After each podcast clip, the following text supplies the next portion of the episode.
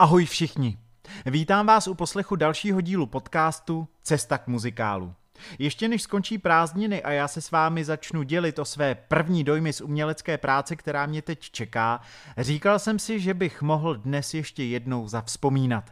V minulých dílech jsem několikrát skloňoval Anu Karninovou, Odsouzenou Atlantídu či Krásku a netvora. Ovšem před těmito díly byla ještě jedna muzikálová opera. Má první, ta, která mi ukázala směr, kterým se chci jako autor ubírat. Kdo si vezme Kateřinu?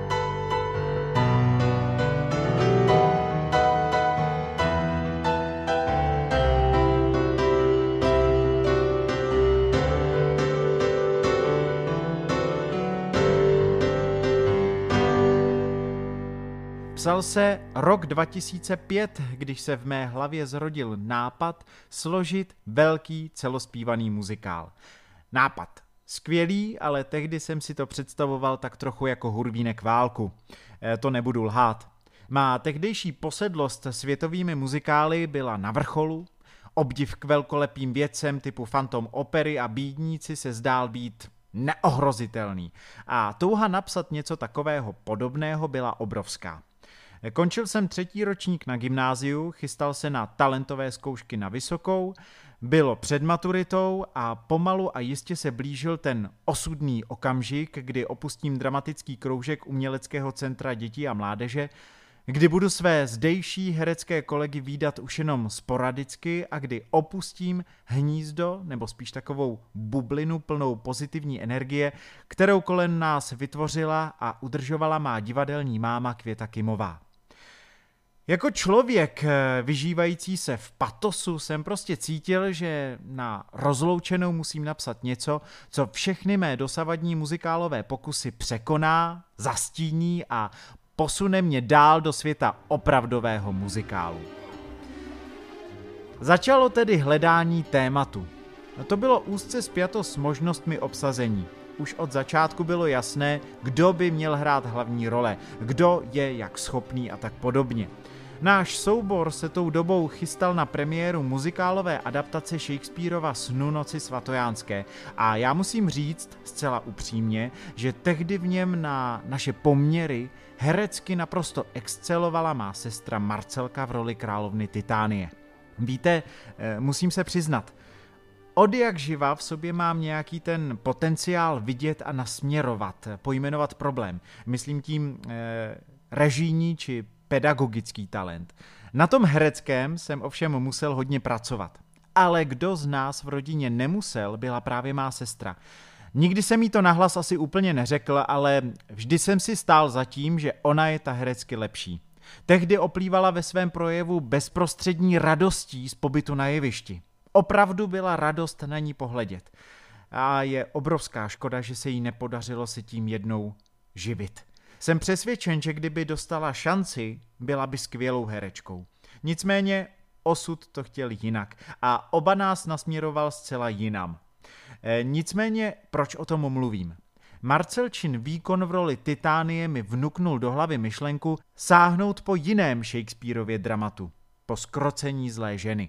Moje sestra se zdála být ideální představitelkou hlavní role. A víte co? Nespletl jsem se. Tenhle výběr byl v danou dobu trefou do černého.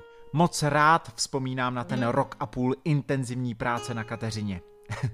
Teď jste možná někteří z vás zbystřili. Ano, rok a půl. Práce na novém muzikálu mi vždycky zabrala minimálně tolik času. Někdy i víc. Vlastně čím starší jsem, tím delší ten čas příprav je. Ale to vám už asi došlo při poslechu minulého dílu. Vrátím-li se ke Zkrocení zlé ženy, tak nějak jsem cítil, že nechci úplně doslovně převyprávět příběh tak, jak ho napsal Shakespeare. Za prvé, byl v našem souboru vždy trojnásobně vyšší počet dívek než chlapců, což sebou neslo přepracovat některé mužské postavy na ženské, a za druhé, chtěl jsem si trošku zaexperimentovat s hudebními styly.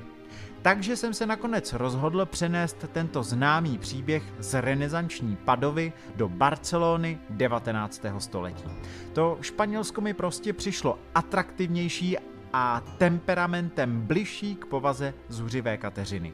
Poprvé jsem ve své hudbě použil zvuk kytary a trubky. Poprvé jsem se rozhodl nevyužívat na svém tehdy docela výkonném keyboardu, kde vznikaly v loukostových podmínkách podklady, smyčky bicích, ale vyrobit si vlastní orchestr, kde rytmickou složku hrály mnou nahrané kastaněty, tympány a podobně. Ovšem to největší poprvé byla celková forma, která se vlastně obrovsky podobá tomu, jak píšu i nyní. V rámci celospívaného žánru jsem přestal dbát na potlesky po jednotlivých písních a scény začal hudebně propojovat do mnohem větších celků. Mým cílem bylo, aby divák hned na začátku přijal fakt, že postavy spolu mluví zpívanou řečí a ten se mu stal přirozeným jako činohra. Plynoucí hudba dotvářející atmosféru šlapala dál, dotvářela atmosféru skončeného obrazu a předznamenávala obraz další. Spojovala scény v jeden kus a každý z těchto celků pak vyústil do menšího finále, kde byl okamžik na to vydechnutí a třeba i potlesk. A pak se jelo dál. Tohle je taková má specifičnost. Já jsem přesvědčený a cítím to tak i jako divák, že herci, zpěvákovi nemusím bezprostředně po výkonu děkovat potleskem, který atmosféru rozbije. Nechci, aby to vyznělo špatně, potlesk od diváka je pro nás herce úžasným povzbuzením a poděkováním za to, co jsme ze sebe teď vydali. Ale někdy jsou prostě scény, kdy ho tam slyšet nemusíte a nebo dokonce nechcete. Víte, sám nejradši vzpomínám na to, kdy jsem po vypjaté scéně cítil to dusno v sále, tu tíhu a zároveň to soustředění diváka, který byl přibitý do sedadla a nebyl schopný ani dýchat, natož tleskat. V tu chvíli jsme všichni na jedné lodi a oba, já i divák, cítíme, že i když se netleská, jeho nadšení je velké a já si získal jeho srdce. To jsou okamžiky, které za to stojí. Ale v dnešní době mám pocit, tedy někdy, že se tleská už opravdu za všechno a nejenom, že tím temporitmus celé inscenace padá, ale zároveň to trochu vypadá, že ten tleskající divák jen povrchně konzumuje, ale nehledí do hloubky, nenechá se unášet, nepřijímá tu iluzi, že je součástí příběhu. Záměrně se od něj distancuje a to mi přijde jako škoda. A tak jsem už v Kateřině zkusil mu tu šanci zatleskat prostě nedat a přibít ho do židle, aby musel začít přemýšlet nad tím, co vidí. Vím, teď to zní strašně, ale vyplatilo se. Aplauzy po větších celcích byly o to intenzivnější a jak jsem pak při zpětném tázání se zjišťoval, nikdo nad tím, že by měl tleskat, ani nepřemýšlel a hltal příběh dál. Prostě příběh díky hudbě šlapal. Muzikál Kdo si vezme Kateřinu tedy položil základy k filozofii, kterou od té doby razím a zdokonaluji. Ale jak to bylo se samotným muzikálem? Jak už jsem v jednom díle vzpomínal, stal se tím nejvelkolepějším, co jsme v Úzdamu kdy udělali. A zároveň bohužel celou kapitolu tohohle bezstarostného uměleckého dětství uzavřel.